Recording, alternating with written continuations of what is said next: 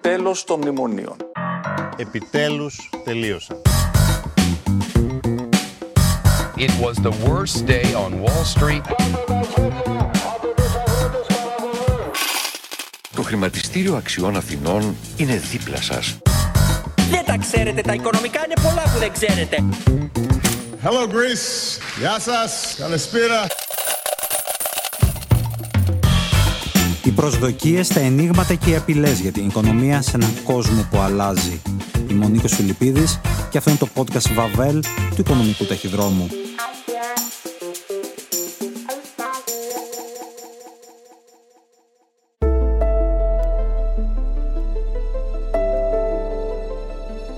Καλημέρα, καλησπέρα και καλό σας βράδυ. Στο νέο επεισόδιο του podcast Βαβέλ, ο γκουρού του ασφαλιστικού και το θεμάτων κοινωνικής πολιτικής Μιλτιάδης Νεκτάριος περιγράφει το μέλλον των συντάξεων.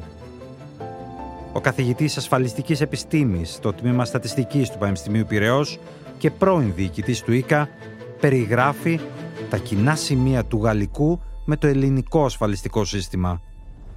Τονίζει ότι με το τρίτο μνημόνιο θα μπορούσε να είχε δοθεί οριστική λύση στο θέμα των συντάξεων εάν τότε η κυβέρνηση υιοθετούσε τις προτάσεις της Τρόικας για την προσωπική διαφορά και την αύξηση του αφορολόγητου. Κουρούει τέλος τον κόδωνα του κινδύνου ότι αν οι κυβερνήσεις μείνουν άπραγες στο θέμα του ασφαλιστικού, η χώρα θα βρεθεί αντιμέτωπη με μεγάλη κρίση το 2032, χρονιά που τελειώνει και η περίοδος χάριτος για το δημόσιο χρέος. Καλή σας ακρόαση.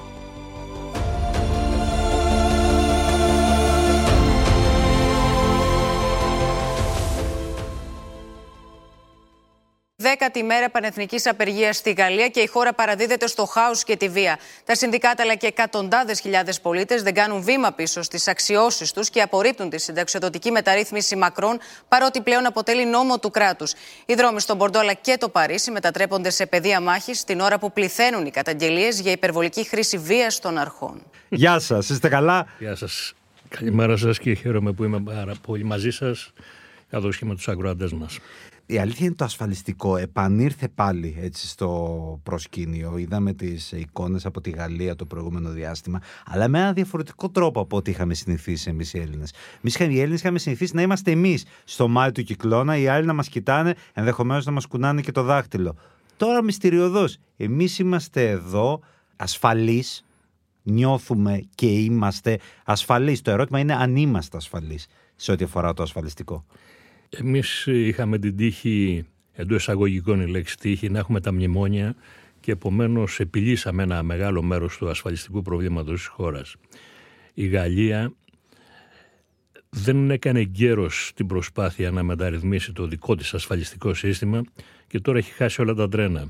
Τώρα αυτές οι εποχές δεν είναι για μετα... μεταρρυθμίσεις ασφαλιστικών συστημάτων. Και γι' αυτό βέβαια ο κόσμος χρησιμοποιώντας και άλλους λόγους οικονομικής δυσχέρειας και άλλα πράγματα τα οποία αφορούν την τοπική γαλλική σκηνή αντιδρά με τον τρόπο που αντιδρά. Επομένως ε, είναι μια εκτός τόπου και χρόνου θα έλεγα προσπάθεια για μια ίσονος σημασίας ασφαλιστική μεταρρύθμιση, αυτή η αύξηση δηλαδή του, της ε, πρόορης συνταξιοδότησης από τα 62 στα 64 αλλά είναι ενδεικτικό του ότι ακόμα και μια τέτοια μικρή προσπάθεια μεταρρύθμισης δεν μπορεί να γίνει ανεκτή από τον κόσμο εάν δεν έχει προετοιμαστεί κατάλληλα αυτός ο κόσμος. Άρα είναι ο χρόνος, επειδή εδώ στην Ελλάδα το έχουμε πληρώσει με τις προσπάθειες σε λάθος χρόνο επίλυσης του ασφαλιστικού και έχουμε δει τελικά ότι τα πράγματα τα σφίξαν τα ζόρια ακόμα και οι κυβερνήσεις όπως αυτή του ΣΥΡΙΖΑ αναγκάστηκαν να πάρουν μέτρα το έχουμε λύσει το πρόβλημά μας. Έγινε μια μεγάλη βελτίωση στο ασφαλιστικό πρόβλημα της χώρας στην ε, περίοδο των τριών μνημονίων. Και εδώ αξίζει τον κόπο να πούμε μερικά πράγματα παραπάνω. Οι μεγάλες αλλαγές σε εργασιακές σχέσεις που προβλέπονται στη συμφωνία του Υπουργείου Εργασίας με την Τρόικα προκαλούν έντονο προβληματισμό στο Μέγαρο Μαξίμου, καθώς εκτός από τις κοινωνικές αντιδράσεις δημιουργείται μεγάλη αναταραχή και στην κοινοβουλευτική ομάδα του κυβερνώντος κόμματος. Όταν ε, προσπαθήσαμε το 2001 να κάνουμε την ε, με τον τότε υπουργό, τον κύριο Γιαννίτση, να κάνουμε την ασφαλιστική μεταρρύθμιση. Ήσασταν τότε διοικητής του ΙΚΑ. Εγώ ήμουν να διοικητής του ΙΚΑ και είχαμε ετοιμάσει όλη την τεχνική αναλογιστική δουλειά για αυτόν τον ε, μετασχηματισμό του συστήματος ασφάλισης.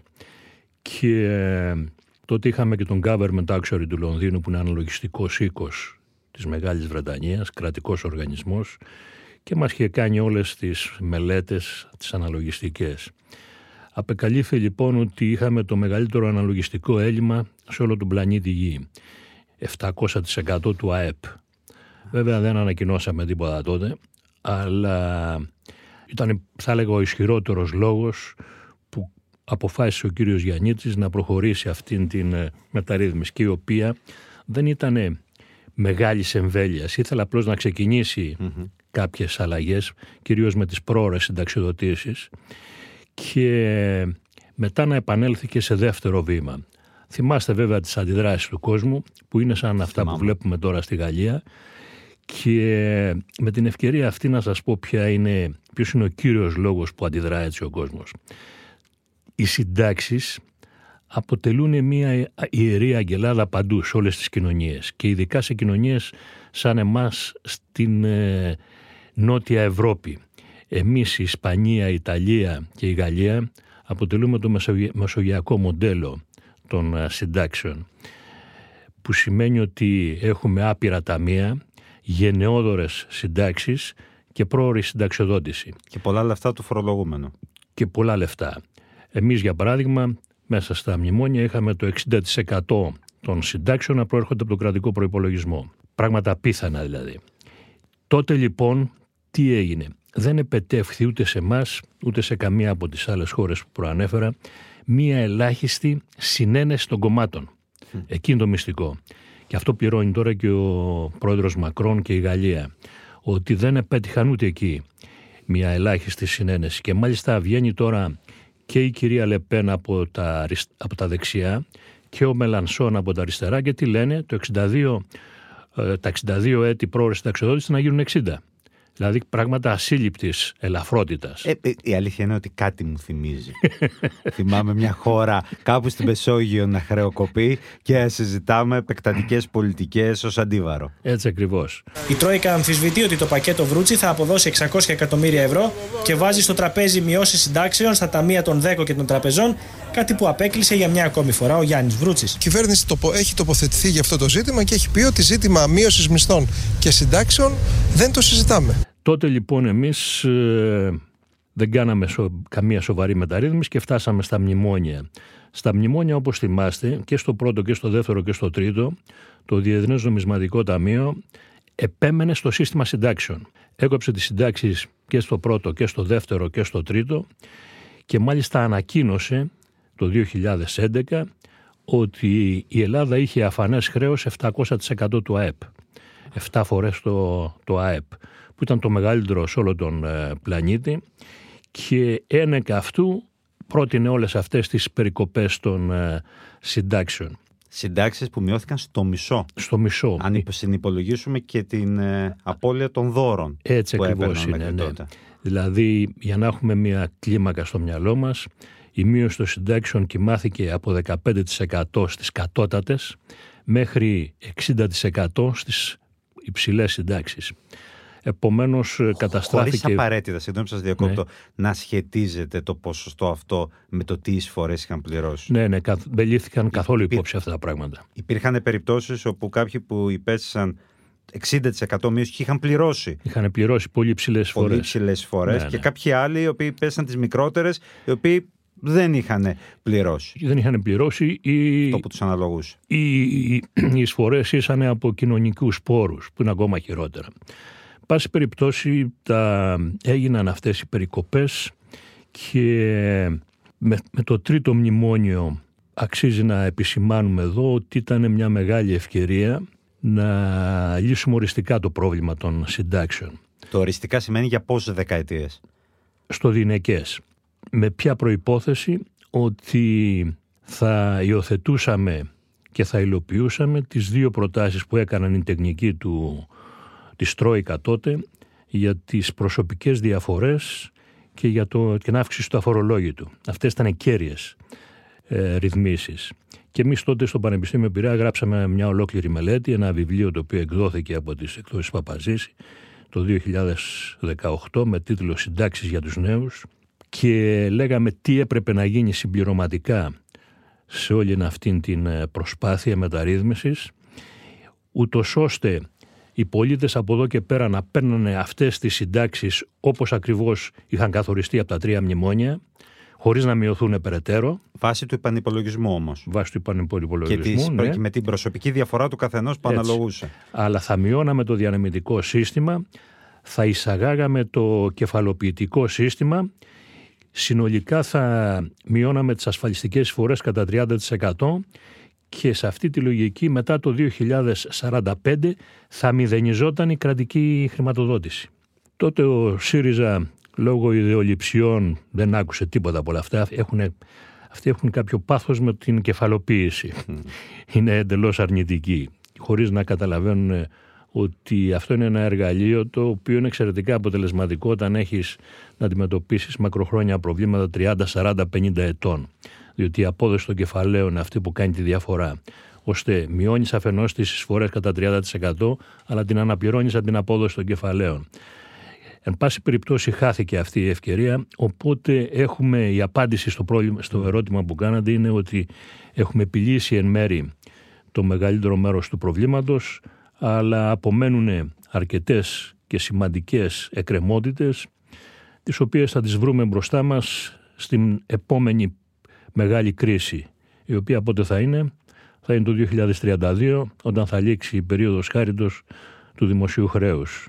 Και αυτό τι σημαίνει σε απλά ελληνικά, ότι θα πρέπει κατέτος να βρει η τότε κυβέρνηση άλλα 15 δισεκατομμύρια για το κογροελίσια. Έχουμε στόχο να επαναφέρουμε τη 13η σύνταξη και το δηλώσαμε, το ότι εμείς έχουμε στόχο να δώσουμε τα αναδρομικά που είναι χρωστούμενα στους συνταξιούχους όλα όσα δικαιούνται, το ότι εμείς έχουμε στόχο να καταργήσουμε την ιδιωτικοποίηση της επικουρικής ασφάλισης. Αυτά είναι δεδομένα, τα έχουμε αναγγείλει, τα έχουμε πει, τα έχουμε ξαναπεί. Εννέα χρόνια βέβαια πριν από το ορόσημο που βάζετε, η χώρα κάνει εκλογές, είμαστε σε προεκλογική περίοδο, δεν συζητάμε καθόλου. Συνήθως, βέβαια, η αλήθεια είναι πρέπει να το πούμε αυτό. Στην προεκλογική περίοδο για ασφαλιστικό δεν συζητάμε. Δηλαδή, φαντάζομαι ότι πρέπει να υπάρχει εγχειρίδιο ε, πολιτικής επιβίωσης, το οποίο το ανοίγουν, δεν συζητάτε και δεν λέτε τη λέξη ασφαλιστικό. Άρα, κανείς δεν βάζει τη λέξη ασφαλιστικό. Ακούμε όμως την σημερινή αντιπολίτευση, εξωματική αντιπολίτευση, να λέει ότι θα επιστραφούν και πρέπει να επιστραφούν αυτά που ανήκουν στους συνταξιούχους, που είναι οι δικαστικές αποφάσεις και διάφορα άλλα. Όλα αυτά δεν είναι επιβάρηση του ασφαλιστικού. Όλες αυτές είναι ανεύθυνες προεκλογικές κουβέντες, οι οποίες δεν έχουν κανένα αντίκρισμα στην πράξη και αποδεικνύουν ότι δεν βάζουμε μυαλό τελικά. Δηλαδή θα ήταν καλύτερα να μην το αγγίζουν το θέμα παρά να λένε τέτοιου είδους ε, πράγματα. Διότι μην ξεχνάτε εδώ γιατί πτώχευσε η χώρα. Μόνο από το 2000 μέχρι το 2012 που είχαμε που πτωχεύσαμε και μέχρι το 2018 που έγινε το τρίτο μνημόνιο που σας ανέφερα προηγουμένως, το κράτος είχε καταβάλει 250 δισεκατομμύρια στο σύστημα συντάξεων. Σήμερα έχει περάσει τα 300 δισεκατομμύρια από το 2000 με ένα χρέος 360 δισεκατομμυρίων συνολικό δημόσιο χρέος.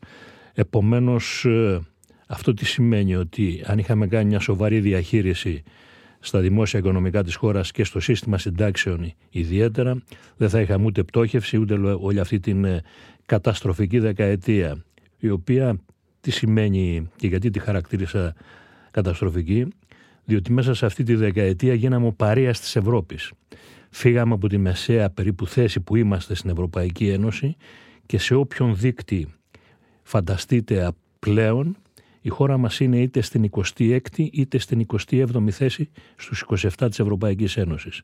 Ακόμα και στο κατακεφαλήν εισόδημα σε όρους αγοραστικής αξίας είμαστε 26η με κάτω από εμάς μόνο τη Βουλγαρία.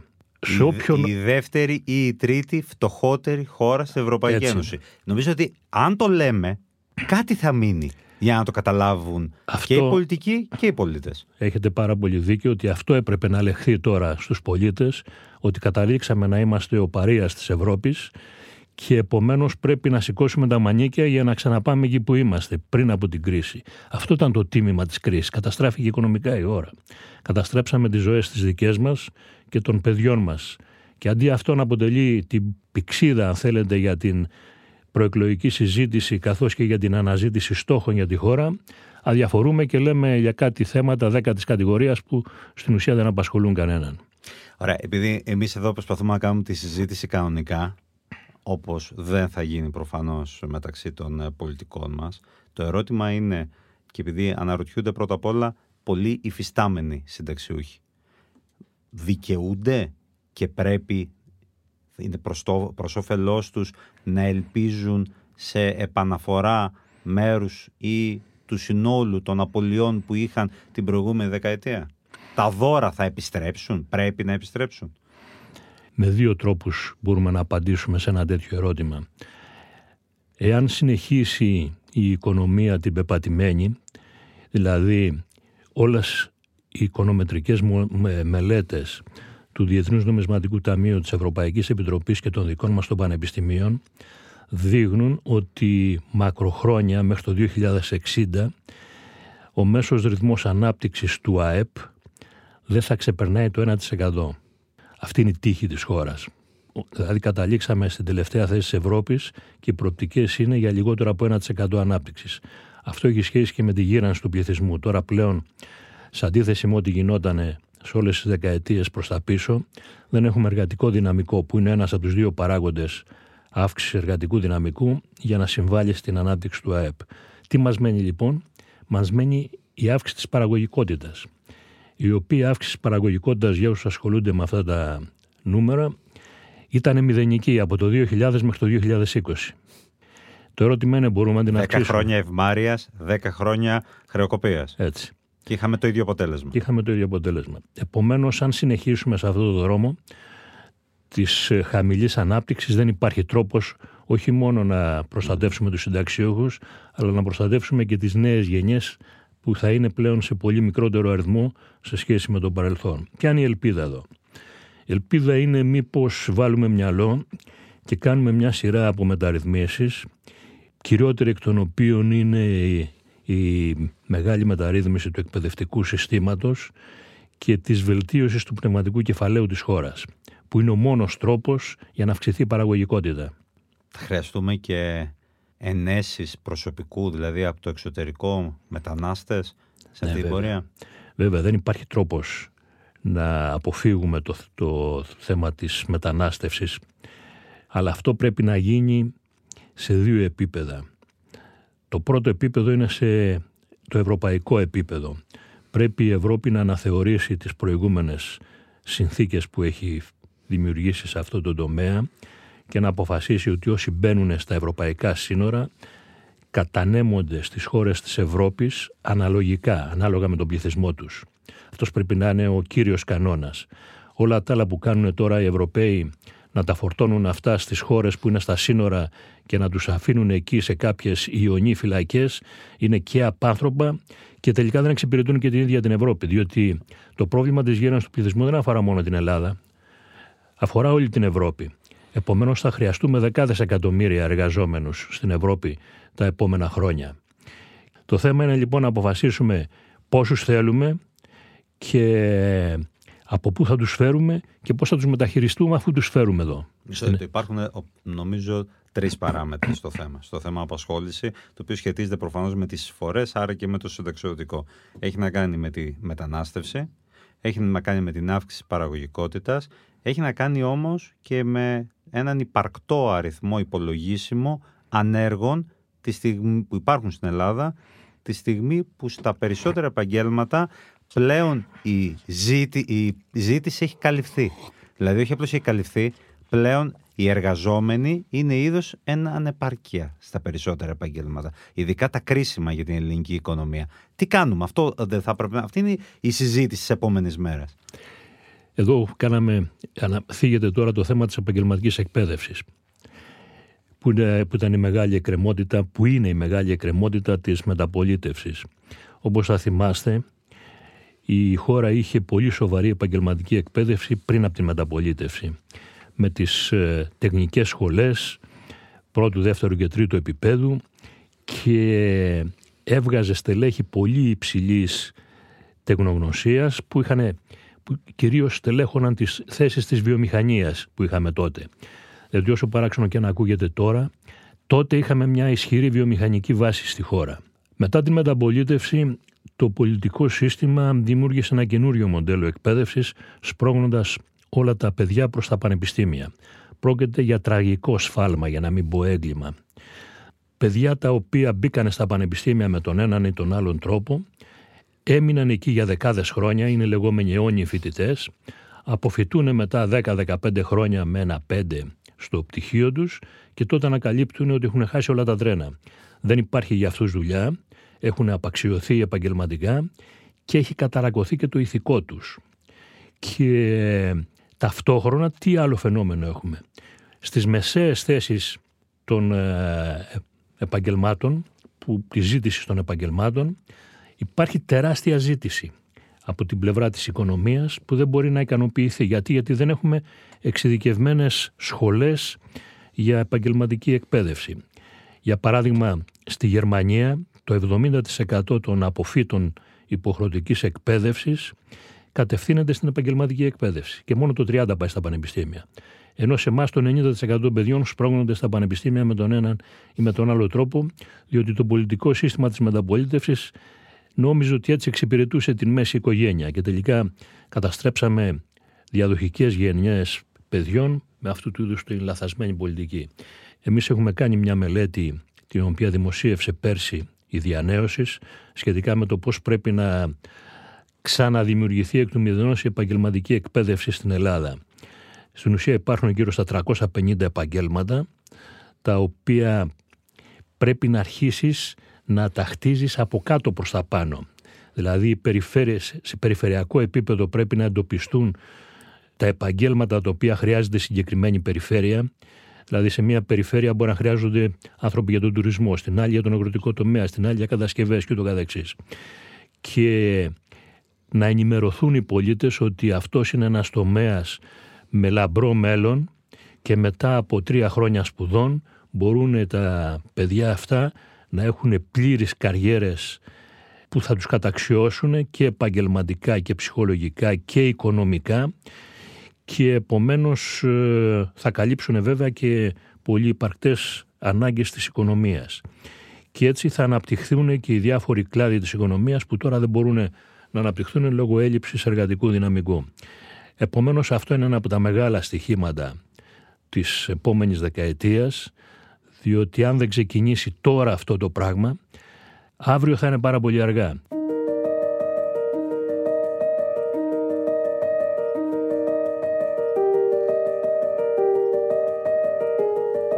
Πρόσφατα είχα τη χαρά να επισκεφθώ, με καλέσαν και πήγα, ε, σε μια εταιρεία από αυτές το, της νεοφύης, μια startup, η οποία μάλιστα είναι πετυχημένη, απασχολεί πολύ κόσμο, πάνω από 60, 60 άτομα, νέα παιδιά οι περισσότεροι, και ήταν ωραίο να ακούσεις και να προσπαθήσω να απαντήσω σε κάποιες από τις ερωτήσεις τους.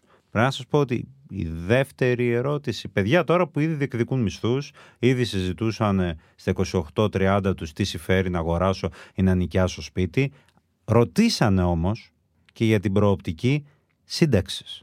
Και το ερώτημα είναι, σε αυτά τα παιδιά τώρα, τι τους λέμε; Αυτοί έχουν τρεις επιλογές. Οι πρώτοι συμπληρωματικές επιλογές. Η πρώτη είναι το δημόσιο σύστημα συντάξεων. Από εκεί θα πρέπει να υπολογίζουν ότι πληρώνοντας τις προβλεπόμενες ασφαλιστικές εισφορές θα πάρουν μια σύνταξη που θα είναι περίπου στο 50% του μισθού τους. Ποιου μισθού τώρα, του μισθού της τελευταίας, των τελευταίων 20 ετών. Αλλά αυτοί μπορούν να κάνουν τέτοιους, τέτοιου είδους υπολογισμούς. Το δεύτερο συμπληρωματικό στάδιο είναι οι επαγγελματικές συντάξεις. Δηλαδή στον κλάδο στον οποίο θα δουλεύουν, σίγουρα θα υπάρχουν ταμεία επαγγελματικής ασφάλισης, τα οποία είναι προαιρετικά όμως, δεν είναι υποχρεωτικά. Αυτοί πρέπει να ενταχθούν λοιπόν στα ταμεία επαγγελματικής ασφάλισης του κλάδου τους, γιατί αυτά πάνε κατά κλάδο της οικονομίας ή κατά μεγάλη επιχείρηση, και εκεί επενδύοντας γύρω στο 4 με 5% του μηνιαίου μισθού τους θα βγάλουν μια συμπληρωματική σύνταξη γύρω στο 25% του τελικού μισθού. τέλος πάντων αυτού του μέσου μισθού που έλεγα προηγουμένως για την 20 ετία, την τελευταία 20 ετία της εργασιακής ζωής. Συμπληρωματικό τρίτο επίπεδο είναι οι ιδιωτικές ασφαλίσεις. Θα μπορούσαν λοιπόν να, εάν θέλουν να αυξήσουν το, αθρησ, το αθρηστικό ποσοστό του 50% του κρατικού συστήματος και το 25% των Ταμείων Επαγγελματικής Ασφάλισης, αν θέλουν αυτό το 75% να το πάνε προς το 85-90%, τότε μπορούν να αγοράσουν πάλι προαιρετικά ένα ιδιωτικό ασφαλιστικό πρόγραμμα. Και με αυτή τη διαδικασία μπορούν να αναπληρώσουν το εισόδημα από την εργασία τους κατά 80 με 90% που είναι το ιδεώδες. Δεν μας είπατε για τις επικουρικές που πρόσφατα άλλαξε το σύστημα και ακούμε από το ΣΥΡΙΖΑ ότι αυτό το σύστημα που ακόμα δεν έχει περπατήσει κατά καλά, το πρώτο που θα κάνει, λέει, αν είναι η κυβέρνηση, είναι να το καταργήσει. Ναι, πρόκειται για εγκληματικό λάθος. Ναι. Να το καταργήσει. Να το καταργήσει, ναι.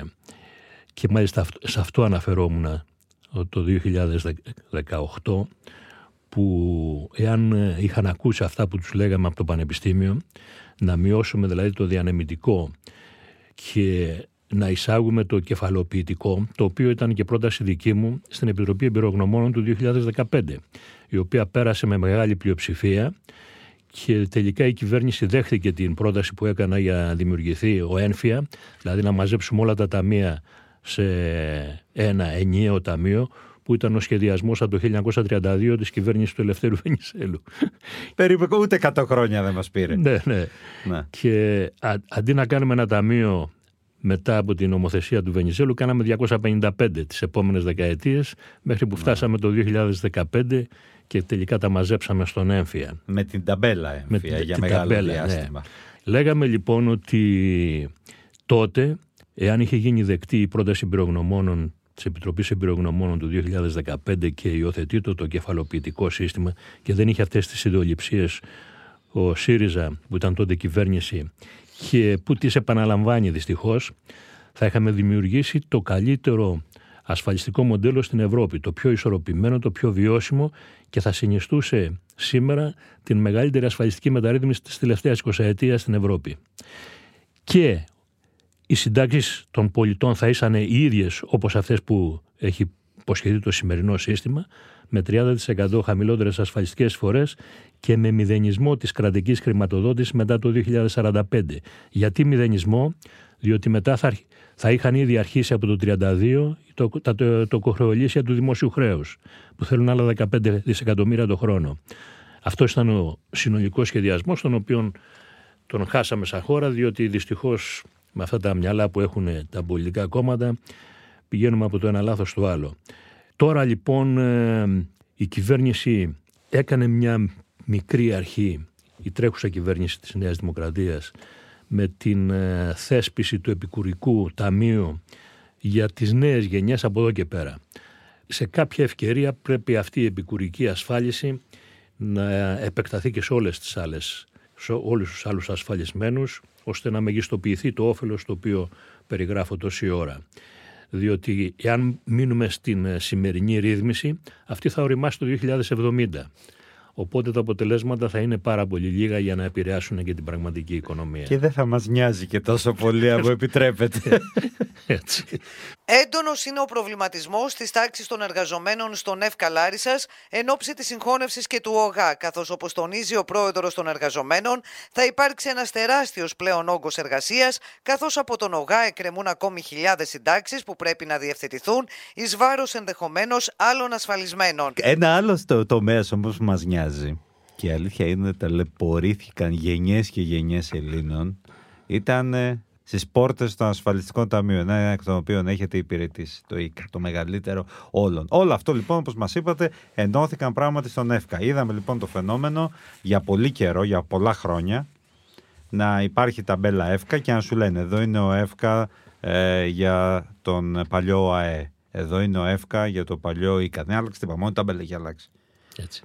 Έχουμε ΕΦΚΑ ενιαίο ταμείο το οποίο να εξυπηρετεί με τον ίδιο τρόπο όλους τους ασφαλισμένους; Δυστυχώς κύριε Φιλιππίδη αυτή είναι μια κέρια ερώτηση και μας προσγειώνει ανώμαλα στην ελληνική πραγματικότητα. Έλεγα προηγουμένως λοιπόν ότι αυτή ήταν μια στα χαρτιά η μεγαλύτερη μεταρρύθμιση που έγινε στο ασφαλιστικό σύστημα. Δηλαδή μαζέψαμε 250 ταμεία σε ένα. Αλλά ακολουθώντας την ελληνική παράδοση και το ελληνικό βαλκανικό management δεν μπορέσαμε να, το, να τα οργανώσουμε όλα αυτά. Και τι θα έπρεπε να έχει γίνει εδώ. Τα είχαμε περιγράψει αυτά στην Επιτροπή Εμπειρογνωμόνων του 2015.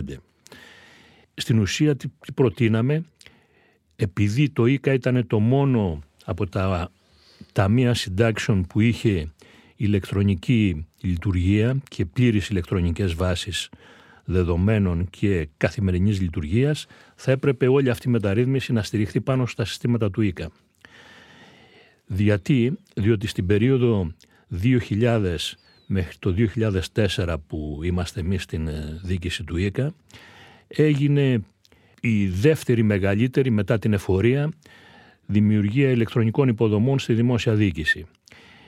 Και αυτό πώς επετεύχθη; Δημιουργήθηκε μια μεγάλη ομάδα 150 στελεχών του ΙΚΑ που ήταν η αφρόγραμμα των υπαλλήλων του ΙΚΑ. Και αυτοί με έναν εξωτερικό σύμβουλο που ήταν η Drasoft δουλέψανε για δύο χρόνια και ψηφιοποίησαν όλες τις ε, λειτουργίες του ΙΚΑ. Και τι έκαναν, έφτιαξαν και τέτοιες ηλεκτρονικές υποδομές που είχαν σχεδιαστεί έτσι ώστε να δεχτούν κάποια στιγμή στο μέλλον όλα τα άλλα ταμεία. Και έρχεται τώρα η μεταρρύθμιση του 2015 και αντί να κρατήσουν τα στελέχη του ΙΚΑ που ξέραν τη δουλειά, να αντί να κρατήσουν τα συστήματα του ΙΚΑ που ήταν τα μόνα, γιατί κανένα άλλο ταμείο δεν είχε πληροφοριακές υποδομές ηλεκτρονικές, τι κάνουν, αποστρατεύουν όλα τα, το μεγάλο αριθμό των στελεχών του, του ΙΚΑ και για παράδειγμα, ενώ όλο το ΙΚΑ μαζί με, τα, μαζί με τον τομέα της υγείας είχε τέσσερις γενικούς διευθυντές, δημιουργήθηκαν 30 γενικές διευθύνσεις για να τακτοποιηθούν τα στελέχη από ΓΑ, ΤΕΒΕ, ΝΑΤ και όλα τα άλλα ταμεία, αυτά τα 250 ταμεία που σας έλεγα και που συγχωνευθήκανε.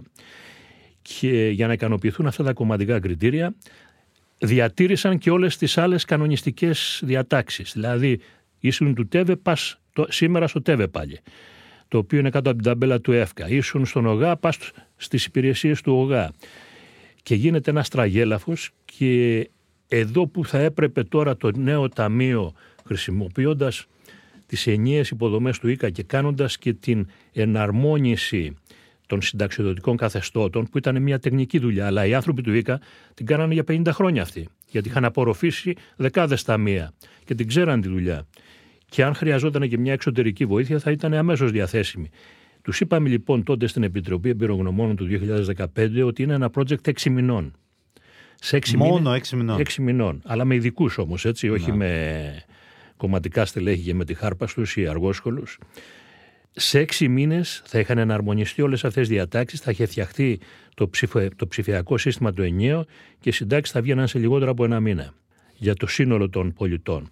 Και αυτό θα ήταν και το καλύτερο δείγμα για τους πολίτες ότι εδώ έγινε μια μεγάλη μεταρρύθμιση και να το όφελος. Ε, Δεν χρειάζεται να περιμένεις τέσσερα χρόνια όπως τώρα. Τώρα τι έγινε; Έχουν περάσει από το 2016 που έγινε ο νόμος μέχρι σήμερα έξι χρόνια και ακόμα με διάφορα τρίξ και με διάφορες πολιτικές αν θέλετε παρεμβάσεις προσπαθούμε να μειώσουμε τον ατέλειωτο όγκο των ε, των ε, υποθέσεων που εκκρεμούν. Δηλαδή βγαίνει ένας πολίτης στη σύνταξη και πρέπει να περιμένει ένα, δύο, τρία, τέσσερα χρόνια για να, για να πάρει την πρώτη παροχή.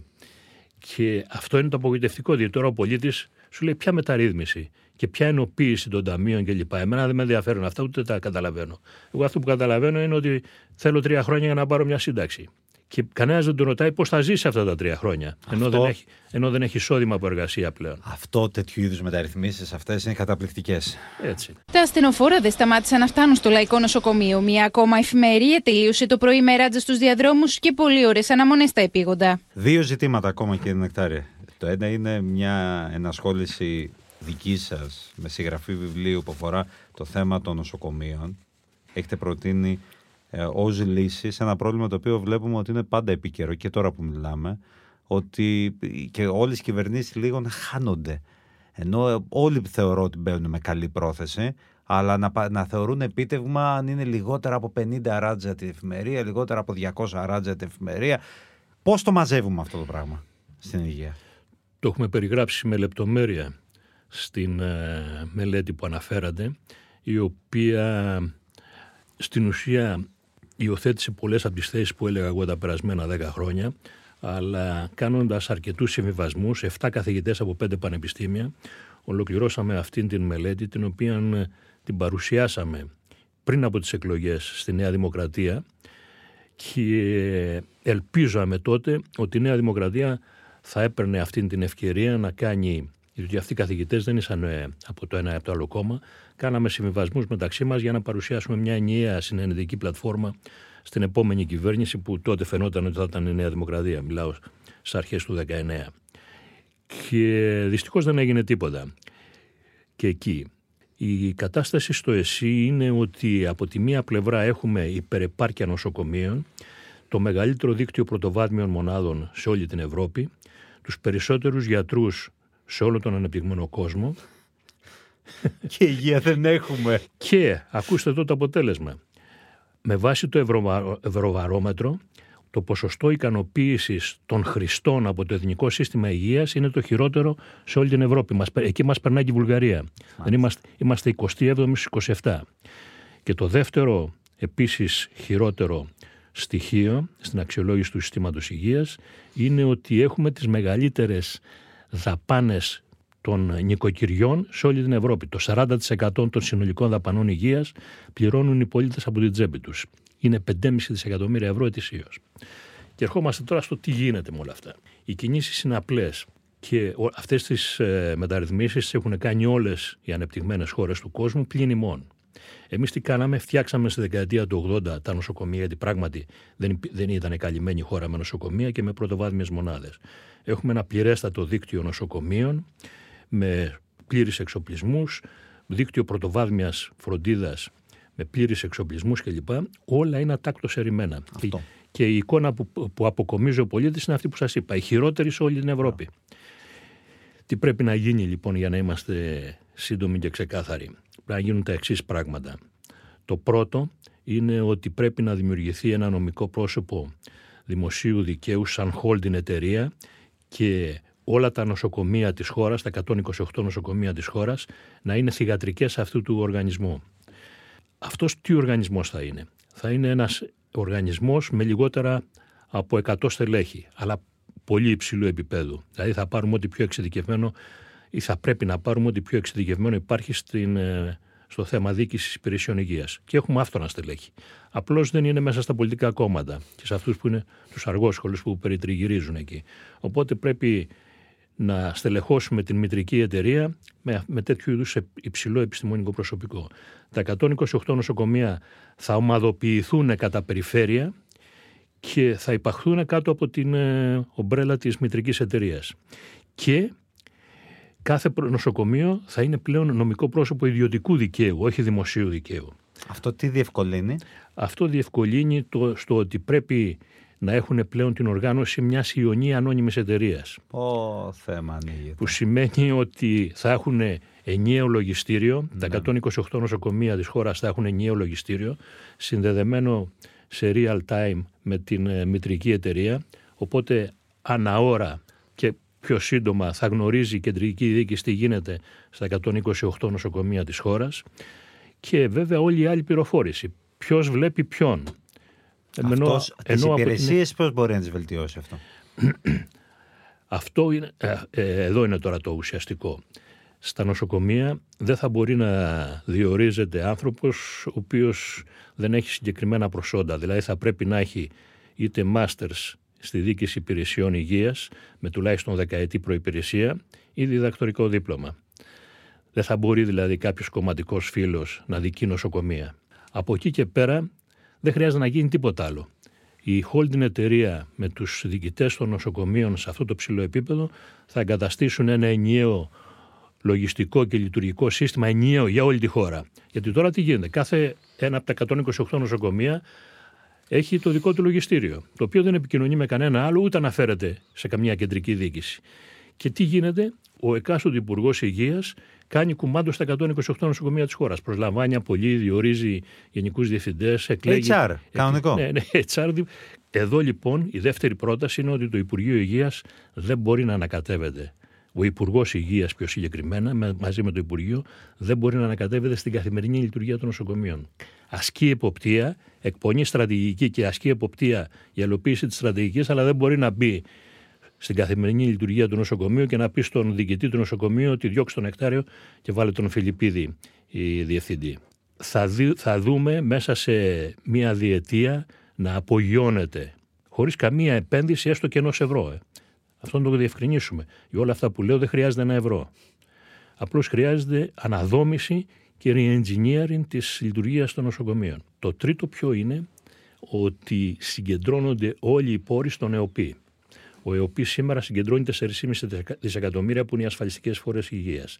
Θα πάρει και τα άλλα 4,5 δισεκατομμύρια που είναι η κρατική χρηματοδότηση και ο ΕΟΠΗ θα πληρώνει τη μισθοδοσία των γιατρών σε όλα τα νοσοκομεία της χώρας διότι σε μηνιαία βάση θα χρειαστεί μια μεταβατική περίοδος 2-3 ετών. Αλλά μετά κάθε νοσοκομείο κάθε μήνα θα τεκμηριώνει τι υπηρεσίες προσέφερε και σε ποιους τις προσέφερε και θα πάει και θα παίρνει τα λεφτά από τον ασφαλιστικό οργανισμό που θα είναι ο ΕΟΠΗ και όχι το, γενικό, όχι το, το Υπουργείο Οικονομικών όπως γίνεται σήμερα. Που σημαίνει ότι δημιουργείται μια εσωτερική αγορά στο σύστημα υγείας. Και θα πει κάποιος καλά, και πού εφαρμόζονται αυτά. Σε όλες τις χώρες του κόσμου πλην της Ελλάδας. Σε όλο τον κόσμο τα νοσοκομεία δεν πληρώνονται από το, από το Υπουργείο Υγείας, αλλά υπάρχει ο ασφαλιστικός οργανισμός, ο οποίος μόλις το νοσοκομείο τεκμηριώσει στο τέλος του μήνα τι υπηρεσίες προσέφερε στους πολίτες, υπολογίζεται το αντίτιμο και πάει και το παίρνει από τον ασφαλιστικό οργανισμό και πληρώνει τους γιατρούς και το νοσηλευτικό προσωπικό.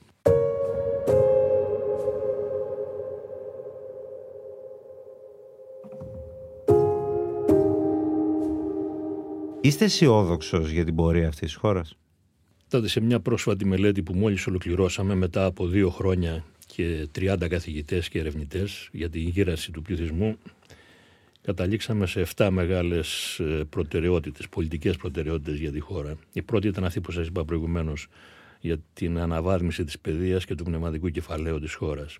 Μία από τις 7 είναι η ενίσχυση του τομέα της υγείας στο οποίο πρέπει να προσθέσουμε πλέον και μια καινούργια ασφαλιστική κάλυψη για τη μακροχρόνια φροντίδα. Διότι θα έχουμε των ηλικιωμένων. Διότι θα έχουμε πολύ μεγάλους αριθμούς ηλικιωμένων μετά το 2030 και 2040.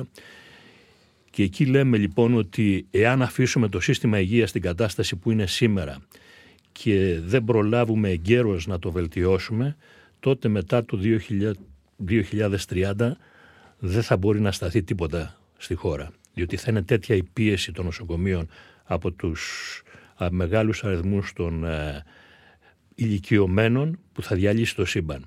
Επομένως, σε ό,τι χρόνο απομένει, πρέπει το πολιτικό σύστημα, αν δεν τους αρέσουν οι προτάσεις που κάνανε οι 7 καθηγητές που σας έλεγα προηγουμένως, να βρουν άλλες προτάσεις, αλλά πρέπει να βρουν ένα μοντέλο εξυγχρονισμού του συστήματος υγείας.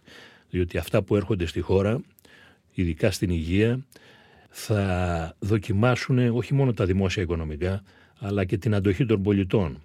Και επομένως ε, πρέπει να σπεύσουμε, να μεταρρυθμίσουμε αυτά τα συστήματα και κυρίως να ενισχύσουμε και όλες τις άλλες ε, υποδομές που χρειάζονται και να φέρουμε στις υποδομές οικονομίας οι οποίες θα χρειαστούν για να χρηματοδοτήσουν όλα αυτά. Μισό λεπτό. Χρονικά νιώθετε ότι είμαστε στην αντίστοιχη περίοδο που είχε έρθει ο νόμος Γιαννίτσι το 2000 και 10 χρόνια μετά χρεοκοπήσαμε. Θεωρείτε ότι σήμερα είμαστε στο ίδιο χρονικό σημείο; Έτσι είναι. Είναι κοντά η επόμενη χρεοκοπία εάν δεν βάλουμε μυαλό. Και το καλό ποιο είναι τώρα ότι μας ήρθε σαν ε, δώρο από τον ουρανό αυτό το Ταμείο Ανάκαμψης. Το οποίο όμως επειδή έχουμε καταναλώσει παρόμοια ταμεία και κεφάλαια στο παρελθόν με την ίδια ευκολία, είμαστε ικανοί να το καταστρέψουμε κι αυτό και να μην πιάσει τόπο. Εάν και αυτό δεν πιάσει τόπο, τότε να περιμένουμε τα χειρότερα. Αλλά επειδή είμαι φύση αισιόδοξος άνθρωπος, νομίζω ότι και επειδή η χώρα μας και οι Έλληνες και ο ελληνισμός έχει περάσει διαπυρός και σιδήρου στο παρελθόν, νομίζω ότι θα βρεθούν οι δυνάμεις να ανατάξουν τη χώρα. Ευχαριστώ θερμά. Και εγώ ευχαριστώ. Το podcast Vavel είναι μια παραγωγή της Alter Ego Media. Παρουσίαση Νίκος Φιλιππίδης. Ηχοληψία και τεχνική επεξεργασία Στέλιος Τρενταφύλου. Επιμέλεια παραγωγής Λάμπρος Παπαδογιάννης. Για να μην χάσετε κανένα επεισόδιο, ακολουθήστε μας στο Spotify ή στα Apple Podcast ή μπείτε στο ot.gr για να ακούσετε το podcast.